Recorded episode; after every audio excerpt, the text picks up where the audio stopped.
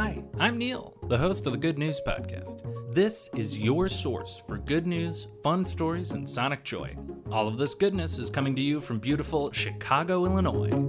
I love finding stories about child prodigies.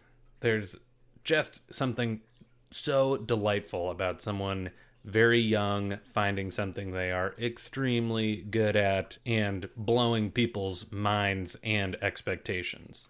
So, for today's episode, we are talking about Tani Adewumi. Tani and his family are refugees from Nigeria who came to the United States seeking asylum. They were granted asylum and were living in a homeless shelter in Manhattan. While Tani was in school, he had a teacher who recognized his skill and potential with chess and approached his parents about moving him into the chess club and waived any fees that might have been attached to it. This story got some national attention about two years ago, and Tani and his family have really been on the up and up. First, via a GoFundMe, the family has raised over $250,000 to find permanent housing, which they have. They are happily settled in New York City and leftover money has been transferred into a 501c3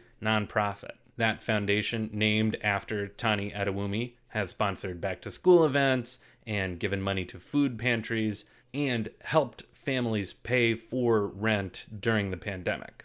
And for Tani, who is now 10 years old and in fifth grade, he just won a big championship and is officially a chess national master with a rating of 2,223.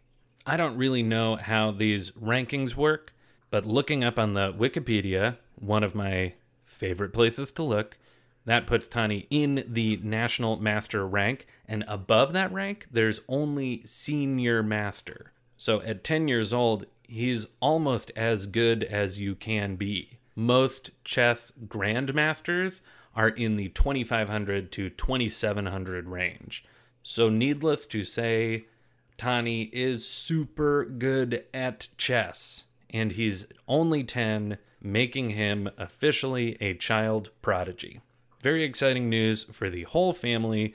Congratulations to Tani, and can't wait for more updates on his chess career. Thanks for listening. If you've got good news or an idea for the show, amazing. Send an email to hello at thegoodnewspodcast.fm. While you're at it, follow us on Twitter at The Good News Pod.